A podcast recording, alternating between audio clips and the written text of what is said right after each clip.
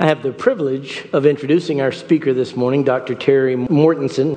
He has been with Answers in Genesis since 2001, but prior to that, he was a missionary for 26 years with Campus Crusade for Christ, including a, almost 20 years in Eastern Europe. He has been lecturing and teaching on biblical creation versus evolution since the 1970s, and he actually has a, his doctoral degree in the history of geology. He is an expert who believes strongly in the Word of God. He's published many articles, he's written many books, but perhaps his greatest evidence that he is a true creationist is that he and his wife Margie have eight kids and 20 grandkids. So we are very thankful that Dr. Mortenson could be here with us this morning. Let's welcome him today.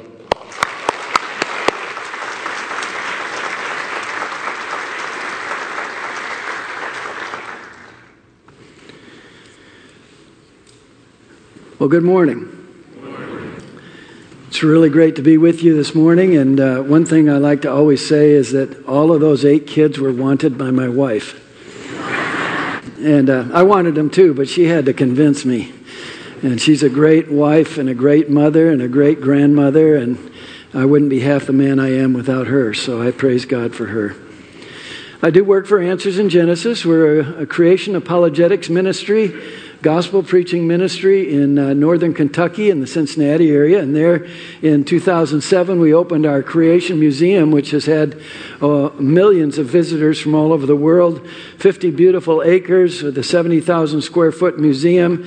We've got nature trails through our gardens with bridges over waterfalls. Uh, you can uh, pet some of the animals in our zoo, and uh, the little kids have a wonderful, safe playground to play in and burn some energy. And we've got an 18 course zip line for the older kids to burn some energy. And then inside, we have a 4D theater, um, state of the art planetarium. You can walk into 1% of Noah's, Noah's Ark and uh, built to scale.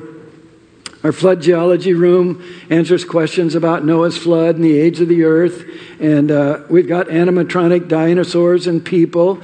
We have an amazing Allosaurus fossil, uh, one of the six best Allosauruses in the world. We have 95% of the skull and 50% of the skeleton.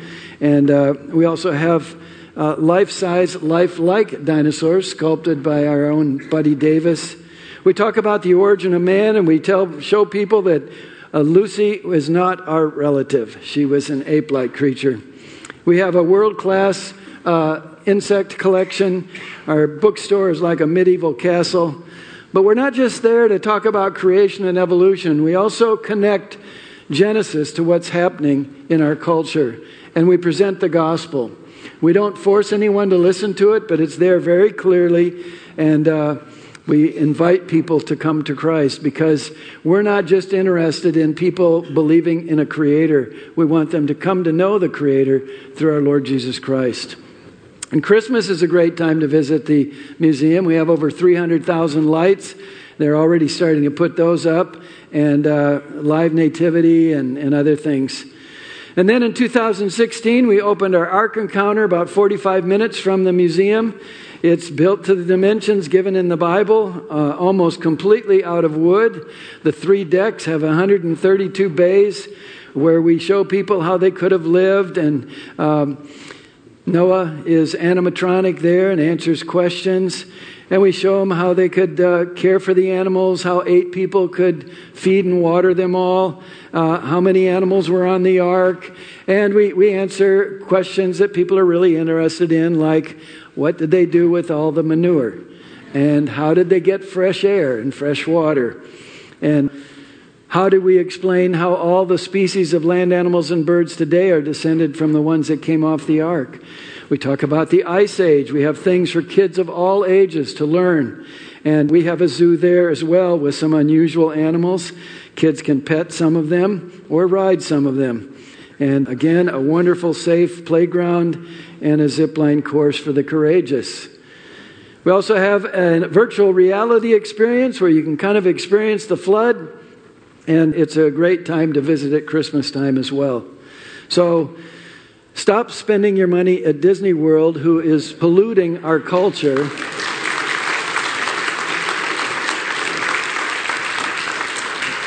You will not only have a fun time at the Ark in the museum, you will learn a lot, and your kids will learn a lot, and your faith will be strengthened.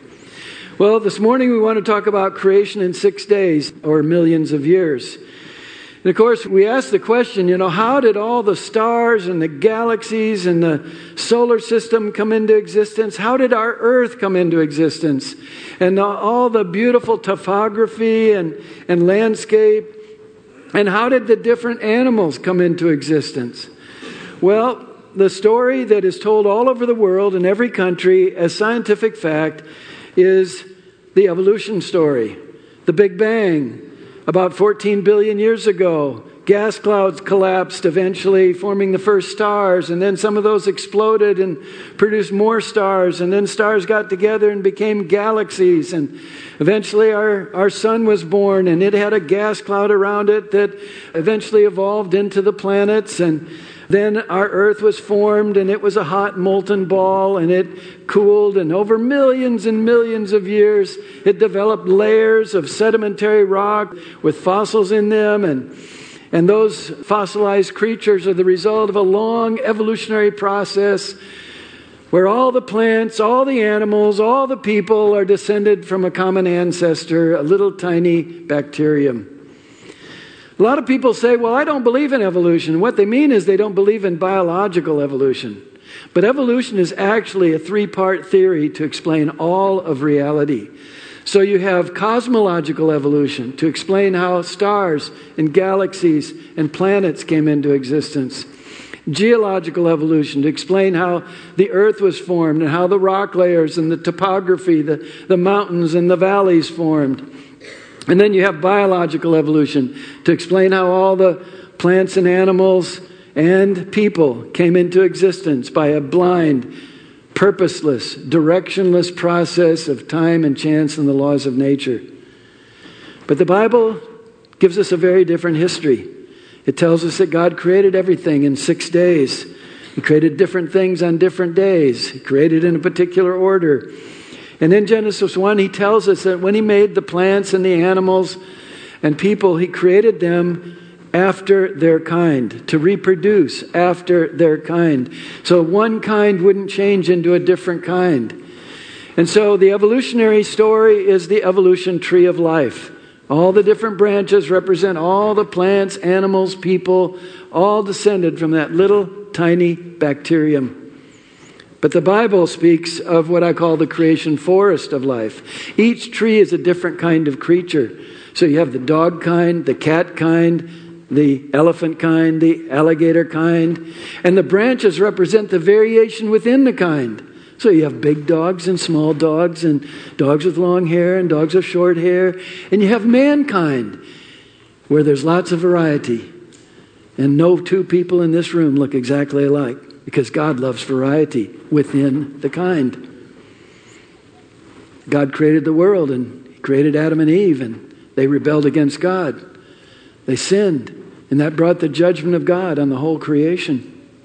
And then, 1600 years later, when the world had become so wicked, God destroyed the world with a global flood at the time of Noah. That's the biblical history.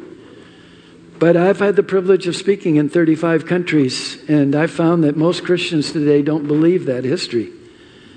Most Christians accept the millions of years, and a growing number of Christians, including a growing number of evangelical theologians who say this is the inspired and inerrant Word of God, believe in biological evolution, even the evolution of man. So there are Christians who believe in the whole evolutionary story. They're called theistic evolutionists or evolutionary creationists.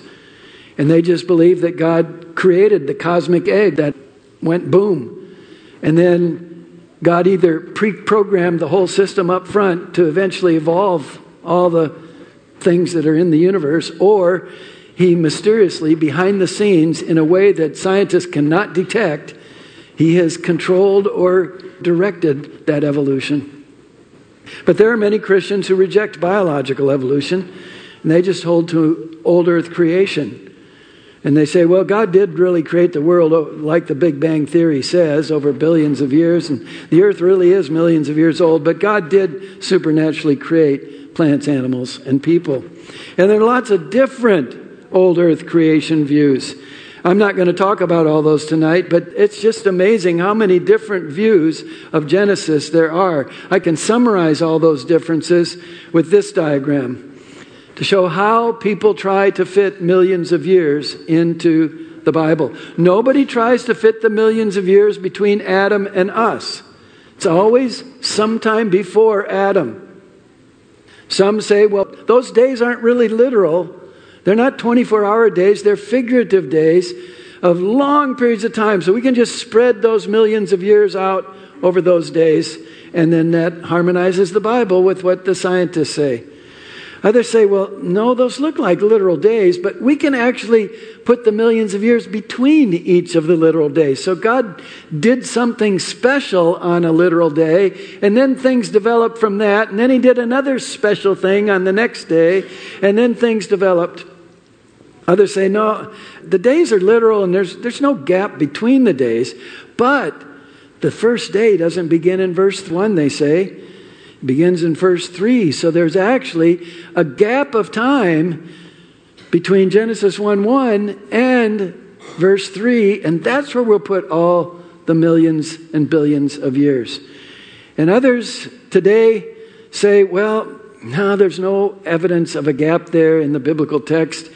But actually, God created everything before Genesis 1, verse 1. He doesn't actually tell us when and how He created. Well, there's problems with all of those views, and I'm going to share some biblical reasons this morning. But anybody who's read the Bible very much at all realizes that there are different kinds of literature in the Bible. There's historical narrative, poetry, proverbs, prophetic visions, parables, epistles. And they have different characteristics. And Bible scholars and even just a casual reader can recognize that there's a difference between those kinds of literature. In poetry, we expect figurative language like, the Lord is my rock and my fortress. That's not literal, that's figurative. And Jesus used figurative language sometimes. He said, I am the door. He wasn't made from wood.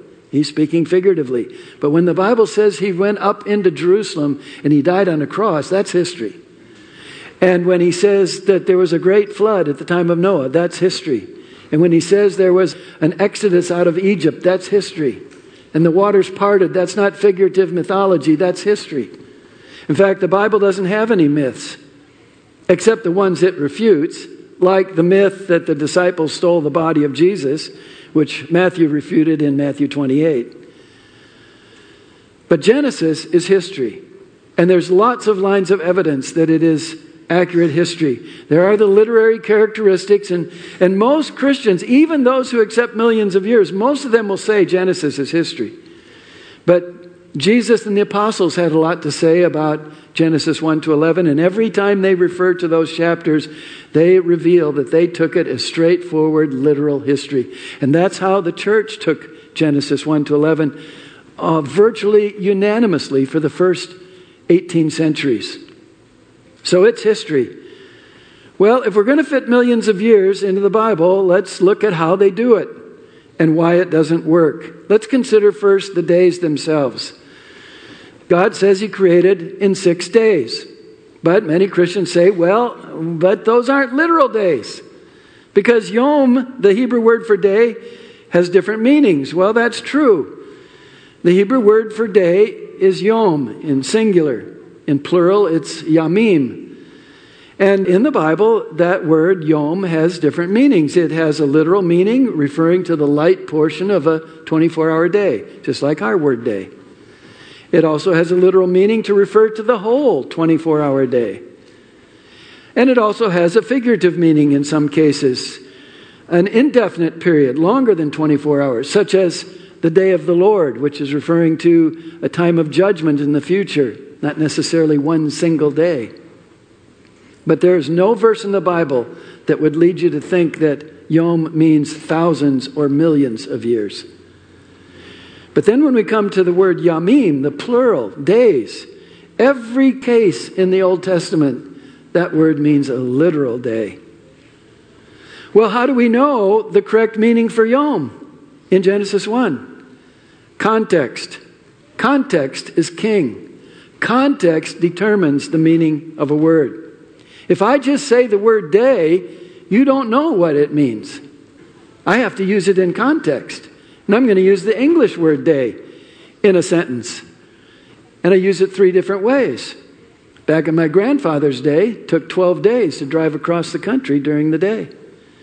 I just use day in three different ways, and you know the meaning in each case, and you can't move the meaning around. The context controls the meaning.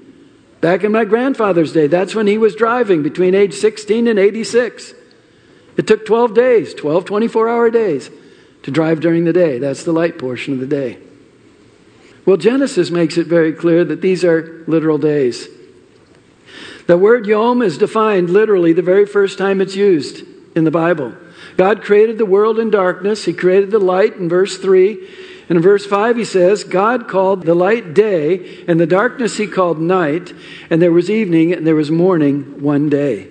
So, day is the light portion of a light dark cycle, and it's the whole light dark cycle. Then Yom is modified in this chapter by a number. So you have one day, second day, third day. Everywhere in the Old Testament where Yom is modified by a number, it always means a literal day.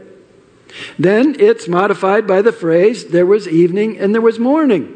Everywhere in the Old Testament where the Hebrew words for evening and morning are used, whether they're used together in context or used with Yom in the context, it always means, it's clear from the context, it always means a literal evening or a literal morning of a literal day. You know, I kind of get the idea that God's trying to tell us how long these days were. But then we come to verse 14, and Yom is defined literally again in relationship to the heavenly bodies. God tells us why He created the sun, moon, and stars. It's so that we could measure days and seasons and years. And the movement of the heavenly bodies do enable us to measure those things. Now, think about this. God says He created those sun, moon, and stars on day four, two days before man. But if the days are really figurative of millions and billions of years, if millions of years really happened, then for most of their existence, the sun, moon, and stars did not fulfill the purpose for which they were created namely, for humans to tell time. Now, what kind of a God would do this? He creates the sun, moon, and stars over billions of years before he makes man. And he created those things so man could tell time. What kind of a God would do that? A stupid God, not the God of wisdom and power that's revealed in Scripture.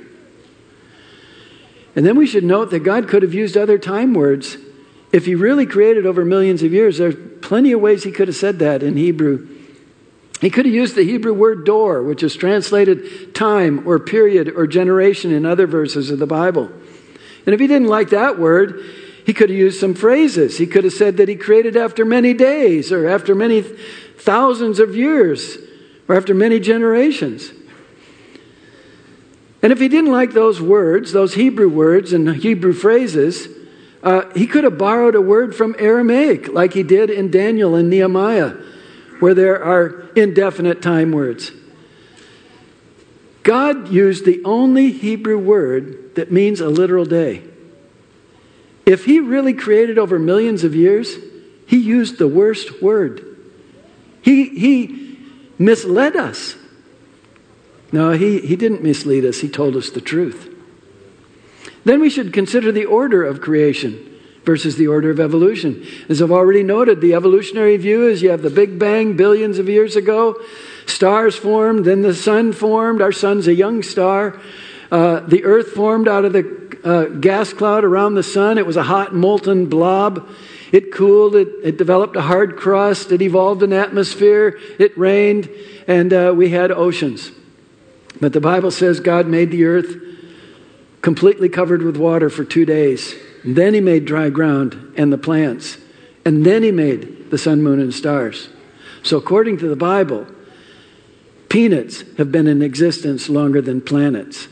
And grapes have been in existence longer than galaxies by one day.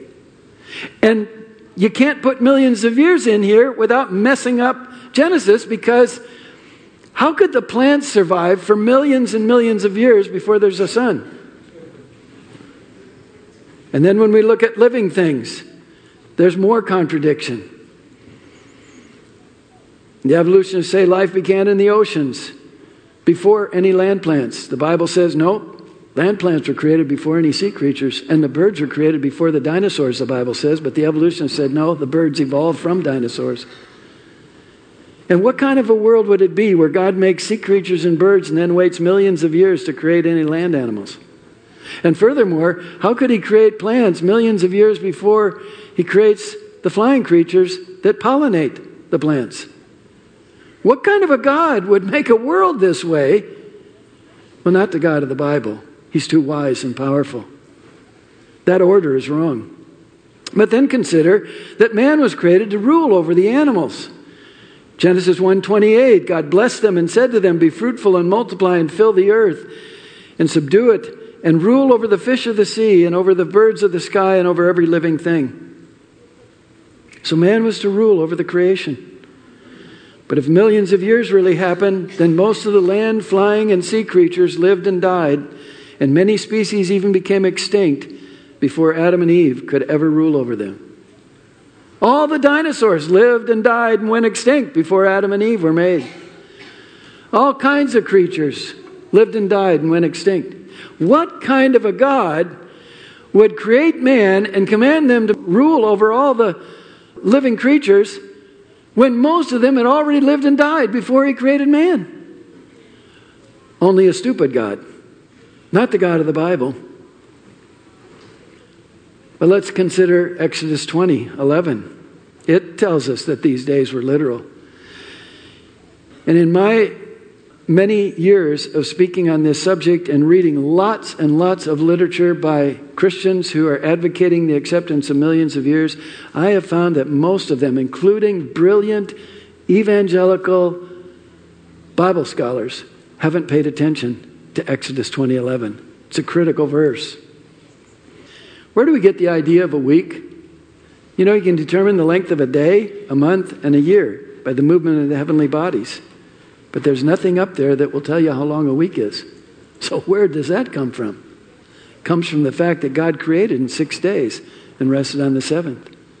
And so it's no surprise that every culture in the world has a seven day week. And God talks about this in Exodus 20 when he gives the Ten Commandments. Now, I've observed that nobody has any trouble understanding the other nine commandments. You shall have no other gods before me. You shall not use the name of the Lord your God in vain. Remember the Sabbath day. Honor your parents. Don't lie. Don't commit adultery. Don't steal.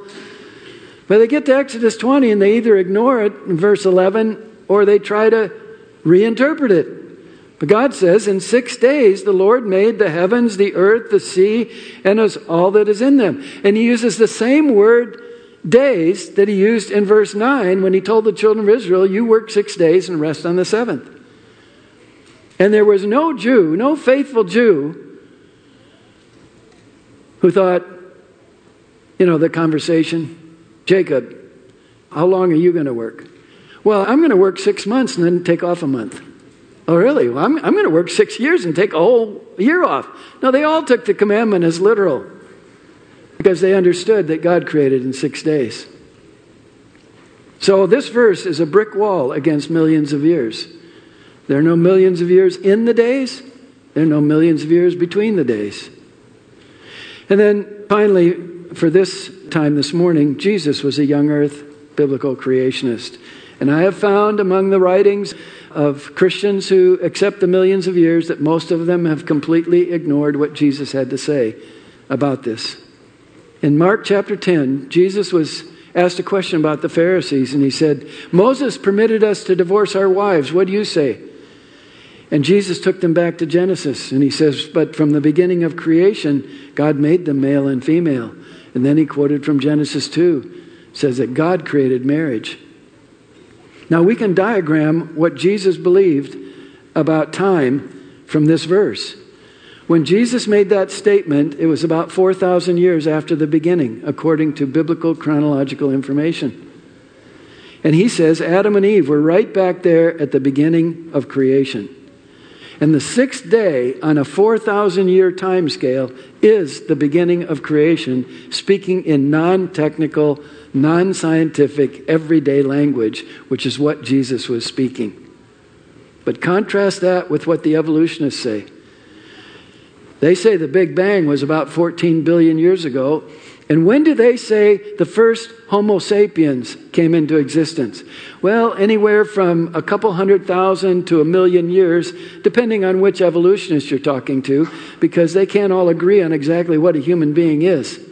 But even if you put a million years on a 14 billion year time scale, that puts man at the very end of creation history to date.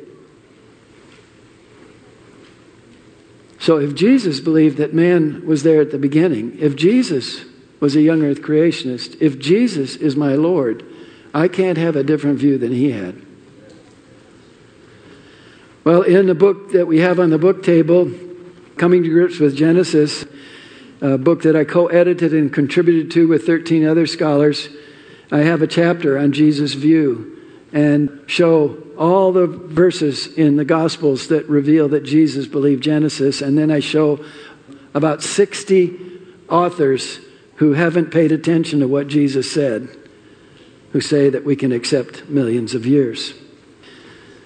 So, Genesis, and indeed the whole Bible, teaches the days were literal, but there are many, many Christians, millions of Christians, who don't believe that. And so I want to discuss just a few of the common objections. Oh, listen, Terry. Uh, Genesis 1 tells us that and why God created, but not when and how He created. When anybody says that, I think you just are not reading the Bible.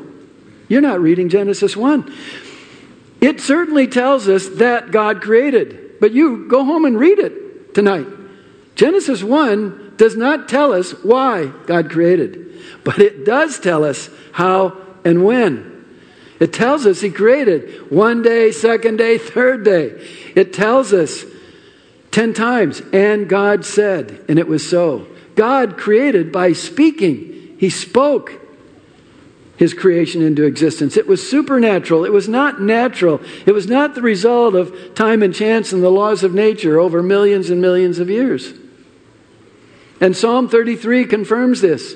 By the word of the Lord the heavens were made, and by the breath of his mouth all their host. For he spoke, and it was done. He commanded, and it stood fast. God spoke things into creation. He didn't say, Let there be light, and wait for millions of years for light to form. He didn't say, Let the earth bring forth vegetation and wait for millions of years for little seeds to sprout and gradually grow and have eventually have fruit on their branches. No, he supernaturally created the first plants with fruit already on their branches so that the animals and the people could enjoy those fruits a few days later. When God speaks, creation obeys, except human creation. We rebel. But the rest of creation obeys the voice of the Creator. Yes, but Terry, what about 2 Peter 3 8? That shows they weren't literal days of creation. Yeah, let's look at 2 Peter 3 8, a verse that's been used by old earth creationists for 200 years. But do not let this one fact escape your notice, beloved, that with the Lord one day is like a thousand years. See, the days are like thousands of years.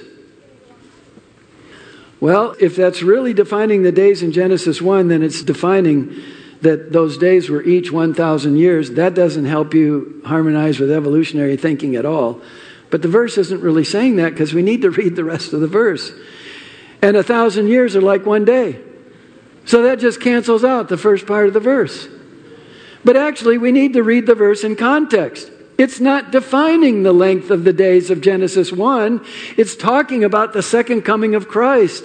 And scoffers who say, well, it's been a long time since, since the Lord gave his promise of his return. Uh, he's never going to come again. And Peter says, well, don't worry about that. God works on his timetable. This verse is about the nature of God, not about the length of the days of Genesis 1. And it is ripping the verse out of context to take a New Testament verse using Greek to define the meaning of a Hebrew word in Genesis. You know, that Hebrew word, yom, is used over 2,300 times in the Old Testament. And it's interesting that this is the only place in Genesis 1 where Christians try to redefine day. You know, they don't turn to the book of Joshua and say, well, the, it says that Joshua and the people of Israel walked around Jericho for seven days, and a day is as a thousand years. So, you know, how long did they really walk? and you know, Jonah was in the belly of the fish for three days, and a day is as a thousand years. So, how long was he in that fish? Oh, but 2 Peter 3 8 is in the New Testament. That's using Greek. And in the Gospels, it says that Jesus was in the grave for three days. How long was he in the grave? Now, this is an example of well meaning Christians doing exactly what the cults do ripping a verse out of context to make it say what it doesn't say. Oh, but Terry, you can't have solar days before the sun was created. Well, that's true. You can't have solar days because solar means pertaining to or dependent on the sun. But God didn't make the sun until the fourth day. So they weren't solar days the first three days, but they were literal days, just like the last three days. As Exodus already has told us that all of those days were literal days. Yeah, but how can you have literal days if you don't have the sun? Well, God is not dependent on the sun to create the phenomenon of light. He blinded Saul on the road to Damascus at noon on a sunny day, and it wasn't the sun. And in the New Jerusalem, there won't be any sun or moon, and there won't be any night. So God is perfectly capable of creating light without the sun. And He created the light on day one. Well, then people ask, well, what was that? What was that light? And my answer is, I have no idea. Because God didn't tell us. But He clearly tells us He made the light on day one. Well, why didn't God tell us? Well, if God told us everything He knows, the Bible would be infinitely long. And at this point, I don't worry about that because Deuteronomy 29 29 says, The secret things belong to the Lord our God, and the things revealed belong to us and to our children, that we may observe them. So I don't worry about what God didn't say, I worry about what He did say. And He really did say He created the sun on day four, and he created the light on day one. Oh, yes, but Terry, Yom is used in a non literal sense right in the context. Well, that's true. In Genesis 2 4, this is the account of the heavens and the earth when they were created, in the day that the Lord made heaven, earth, and heaven. In the day that is a translation of Beyom. It's the Hebrew second letter, beit, attached to yom, it makes a prepositional phrase. In some English translations, it's just translated simply as when. But that's a very different construction and use of yom than Genesis 1, where we have yom with a number. Context makes the difference. You know, you have butter that you put on your bread, but you don't put a butterfly on your bread. Even though butter is in the name, it's a different use of butter. And it's a different use of yom. So in Genesis 1, you have those numbered days, referring to literal days. In Genesis 2 4, you have yom used in a non literal prepositional phrase to refer to the whole creation week. Oh, but one of the professors, Old Testament professors at the seminary I attended, said too much happened on the sixth day to happen in 24 hours. Well, we need to look at what the Bible says happened. There were only two actors on that day there was God and Adam. So let's see what God did and how much time it took. Well, God created the land animals in the Garden of Eden. How long did it take God to do that? Well, I think probably about that long because God spoke those things into existence. God created Adam. Now, the Bible says he fashioned him from the dust of the ground. So he obviously was enjoying this. I don't think it took a long time, though. Let, let's say it took him a couple minutes or maybe an hour. God saw Adam's need. Well, now, how long did God take for that? Well, that's about like that. God put Adam to sleep. Well, I got all my uh, wisdom teeth removed when I was a teenager, and my doctor told me to count to 10. I got to seven, and I was out. So I don't think it took God any time at all to put Adam to sleep. And then he created Eve. And of course, my dentist pulled four wisdom teeth out in 20 minutes. So I don't think it took God any time at all to create Eve from Adam's rib. Okay, thinking generously, then, I would say that we've used maximum of an hour on that 24 hour sixth day. What did Adam do? Well, Adam started to tend the garden. Now, that's an inference. The text doesn't tell me that, but at this point, Adam is still living in obedience to God. So I assume God told him to start tending the garden, and I assume he did. But the Bible doesn't tell us how big the garden was. That Old Testament professor, he imagined that it was just this huge area, like, you know, Yellowstone National Park. But the Bible doesn't tell us that. Well, yeah, but he named animals. Yes, he named animals and birds. But we got to pay careful attention to the text. He didn't name any sea creatures. That's where most species live. He didn't name any land plants. He didn't name any creeping things. He did not name the beasts of the earth. The Bible says he named the beast of the field. That's a subset of the beasts of the earth. Maybe it was only animals that would be domesticated. And he didn't name species. He didn't have to name Dachshund, Great Dane, German Shepherd. He was naming the kinds dog, cat, elephant, with language that was built right into his head from creation.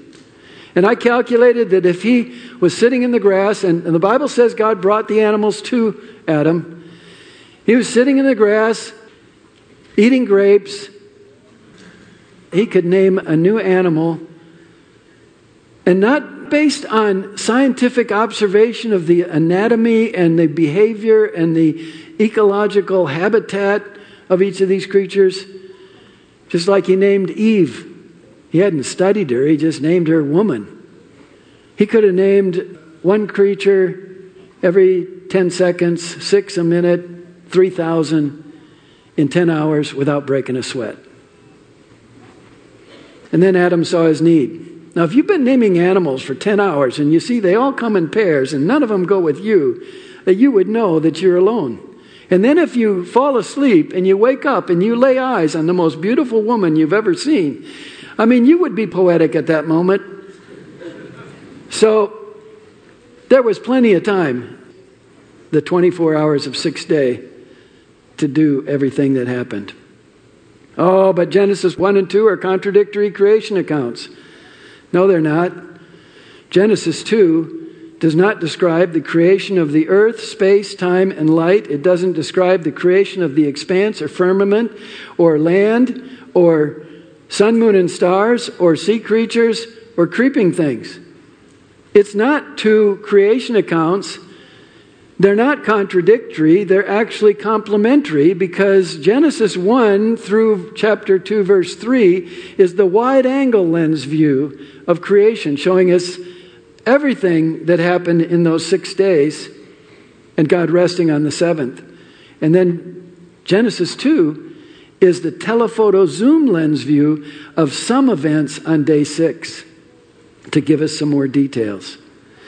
The attempts to fit millions of years anywhere into Genesis 1 do not stand up to biblical scrutiny. And I could talk about a lot of other objections, but they are equally weak. The Bible is clear. God created the whole universe in six literal 24 hour days. So you can't fit the millions of years into the days or between the days. So, what about the gap? Well, as I said, and there are many versions of the gap theory. But they say, well, verse 1, that's in the distant past. We have no idea when that was. If the scientists say that was 14 billion years ago, fine. Then we have a gap of time in which you have the formation of stars and galaxies and the geological record of rock layers and fossils. And in some gap theories, people believe there was a Luciferian flood when God destroyed the world or Satan destroyed the world and that produced the rock layers and the fossils. The Bible doesn't talk about such an event. And then you have Genesis 1, verse 2 the earth was formless and void, and you have six days of recreation. But the Hebrew doesn't allow for a gap in those verses. The grammar doesn't allow you to put a gap of time in there. And the verb in verse 2 is was, not became. There are many gap theorists who say, well, the Bible should say in English, the earth became formless and void. But the reason that all of our English translations have was is because that's what the Hebrew verb is there. It can't correctly be translated became. And so our Bibles say it was. And so Genesis 1, verse 2 is a parenthetical statement. It's describing the earth just after it was created. So God created the earth in verse 1, and then before God went on to say anything about what else He created, He said, Oh, by the way, let me just tell you what the earth was like at the beginning. It was completely covered with water and darkness, and then I created the light. The Hebrew words for formless and void do not imply judgment, as many gap theorists think. Those words are in Hebrew tohu vabohu. And by themselves, those words don't mean judgment, they just mean formless and void or empty. The only other place in the Bible where those words are used is Jeremiah 4:23. I looked on the earth and behold it was formless and void, and to the heavens and they had no light. But if you read the context, which is about judgment, it doesn't say the land of Israel was formless. It still says there were mountains, there were the rubble of cities that had fallen, there were still animals in the world. It's the context of Jeremiah 4 that tells you that there's judgment associated with these words, but the words themselves don't mean judgment. And there's nothing in Genesis 1 to suggest there's any judgment going on in Genesis 1, verse 2. But then we need to come back again to Exodus 20 because it rules out putting any time before the six days. For notice what it says. For in six days the Lord made what? The heavens, the earth, the sea, and all that is in them. He didn't make anything before the six days, He made everything in those six days. And if somebody objects and says, well, in isn't in the Hebrew, well, then take it out. It still means the same thing. For six days the Lord made the heavens, the earth, the sea, and all that is in them. Well, now we go back to Genesis 1. When did God make the earth? Not in verse 3 when God said, Let there be light. He made the earth in verse 1. So this verse, combined with Genesis 1, tells me that the first day begins in Genesis 1, verse 1. It does not begin in verse 3. So there is no gap between verse 1 and verse 3, other than, you know, maybe a minute or something. So Exodus 20 is a brick wall against millions of years. God didn't make anything before the six days. Day one begins in Genesis 1 1, not Genesis 1 3. So you can't put the millions of years into the days or between the days, and you can't put the millions of years before the days or before Genesis 1, verse 1. But there's a couple other points that we should bear in mind that confirm this understanding of Genesis. And one of those is the issue of death. In the evolutionary view, you have millions of years of death and disease and suffering and bloodshed, asteroids slamming into the earth, wiping out all the dinosaurs and supposedly 60 or 80% of the other species, about 65 million years before man. It's nature red in tooth and claw. It's the survival of the fittest, which means that billions of unfit didn't survive. And it's that process, according to evolution, that led to man's existence. But the Bible says exactly the opposite. It says man was created in a perfect world, a very good world, where animals were not ripping other animals or people apart. There were no catastrophes, there were no natural evils, there were no asteroids slamming into the earth and wiping out creatures. It was a very good creation, God said. Man sinned, and that brought the judgment of God on the whole creation. So in evolution, you have death before man. In the Bible, you have man before death. You cannot believe both of those things at the same time. And there are a lot of different views on Genesis. And there are lots of reasons, biblically and scientifically, to reject all of those. But they all have one thing in common they all accept the millions of years. And most Christians who accept millions of years haven't thought carefully, if at all, about this problem of death before the fall. Those views are wrong because we can't accept the millions of years without destroying what the Bible says about the original creation, what it says about our fallen, cursed creation, and what it says about the future redemptive work of Christ when He comes again to create a new heavens and a new earth where there will be no more death, no more crying, no more pain, no more curse. Revelation 22 3 says. You see, when Jesus comes again, He's not coming again to fix a world that He did a lousy job of creating. He's coming again to put an end to the curse that he, in his holy judgment, brought on the creation because of the rebellion of his highest creation, man. There's another thing we need to think about this death issue and these fossils because they either were formed in all those rock layers and all those billions of fossils, they either formed before Adam or they formed after Adam. There's no other place to put them. If they were formed before Adam, the only reason anybody would think that is because of the teaching of evolution in millions of years. But if we believe that, then we're saying God looked at all those rock layers under the Garden of Eden, filled with billions of dead things, and he says, Well, that, that's all very good. But what kind of a God would say that? If we put it after Adam, the most logical cause of most of those rock layers and fossils is Noah's flood. So if we accept the millions of years, then whether we realize it or not, we have to reject or ignore Noah's flood. And I have found that most Christians in the world today who accept millions of years haven't even thought about Noah's flood. But it's critical to the question of the age of the earth.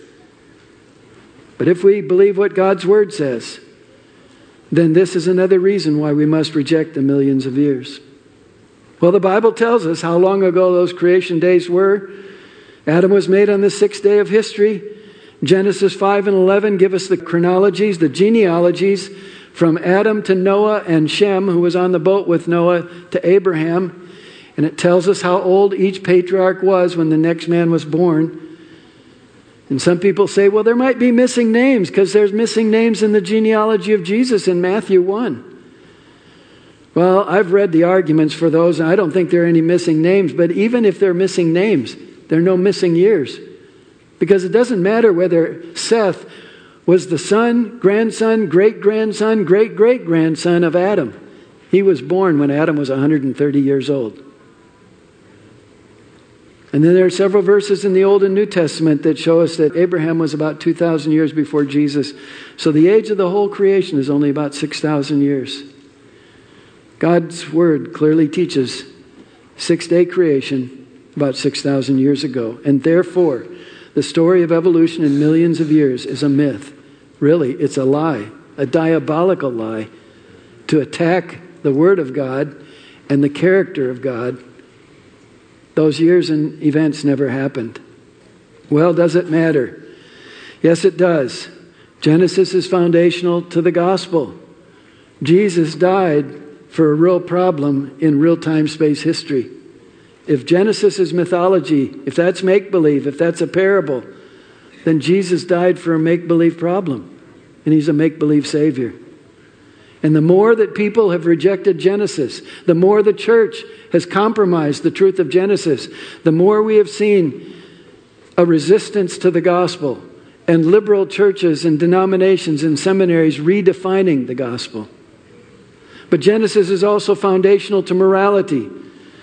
And the more you teach children and adults and congressmen and presidents and Supreme Court judges and heads of Hollywood and heads of corporate America that they're just animals descended from some other animal, which descended from a little tiny bacterium that popped into existence by chance in the primordial oceans three and a half billion years ago on an earth that formed by chance around a sun that formed by chance as a result of a big bang that happened by chance and that is what is taught as scientific fact in every public school in America and in every other country of the world.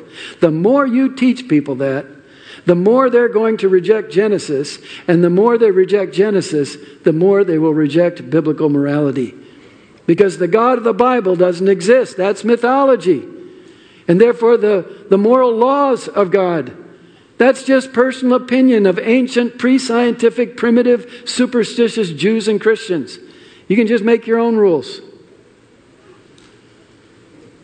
The Bible clearly teaches that men and women are made in the image of God, that Adam and Eve are the parents of the whole human race, that abortion is murder, that there are only two genders, that marriage is one man and one woman. The Bible clearly teaches that.